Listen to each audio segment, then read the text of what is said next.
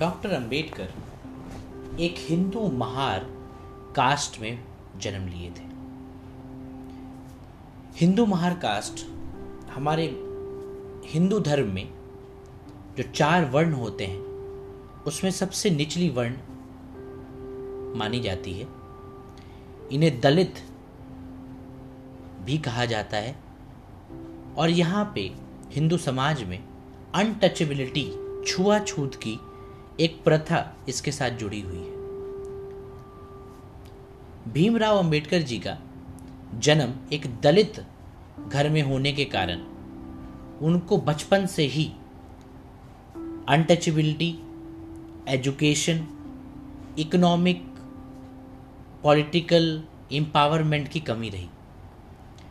और ये जो उनका बचपन उन्होंने देखा ये ऐसा बचपन अपने और भाइयों को नहीं देना चाहते थे।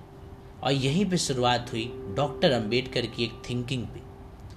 उनकी थिंकिंग थी कि ये जो दलित है ये जो वर्ण सिस्टम है इसके जो भी नेगेटिविटीज़ हैं जो भी इनकी धारणाएँ हैं जो आ, समाज में किसी प्रकार से भी डिस्क्रिमिनेट करती हैं उन सबको ख़त्म कर देना।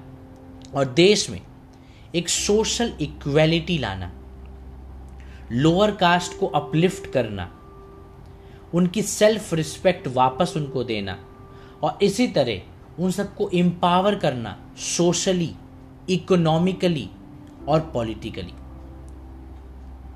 उनका ये मानना था कि एजुकेशन ही वो एक टूल है एजुकेशन ही वो एक माध्यम है जिससे ये एम्पावरमेंट दी जा सकती है, जिससे we can break the cycles of discrimination यदि हमारे दलित भाई और बहन पढ़ने लग जाएँ तो वो सोशली एम्पावर्ड हो जाएँगे इकोनॉमिकली एम्पावर्ड हो जाएँगी, और अल्टीमेटली यदि वो इकोनॉमिकली और सोशल एम्पावर्ड हैं तो धीरे धीरे वो पॉलिटिकली भी एम्पावर्ड हो जाएँगे.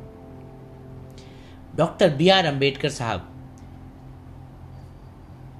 ना कि बस एक पॉलिटिकल लीडर थे, वो एक फिलोसोफर भी थे, वो एक ऑथर भी थे, उन्होंने बहुत सी किताबें लिखी हैं, जिसके बारे में हम इस सीरीज़ में और जानेंगे।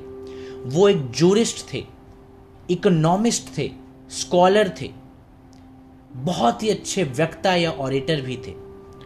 और इन सब के साथ हमने ये जाना इस एपिसोड में कि वो एक सोशल रिफॉर्मर थे, जिन्होंने अपनी पूरी लाइफ अनटचेबिलिटी जैसे प्रथाओं को इरेडिकेट करने में और इंडिया में सोशल इनइक्वालिटी मिटा के एक सोशल इक्वालिटी और एक ऐसा भारत जहाँ पे सब एक समान हो, ऐसा कुछ करने की चाहत से उन्होंने इंडियन कॉन्स्टिट्यूशन को ड्राफ्ट किया।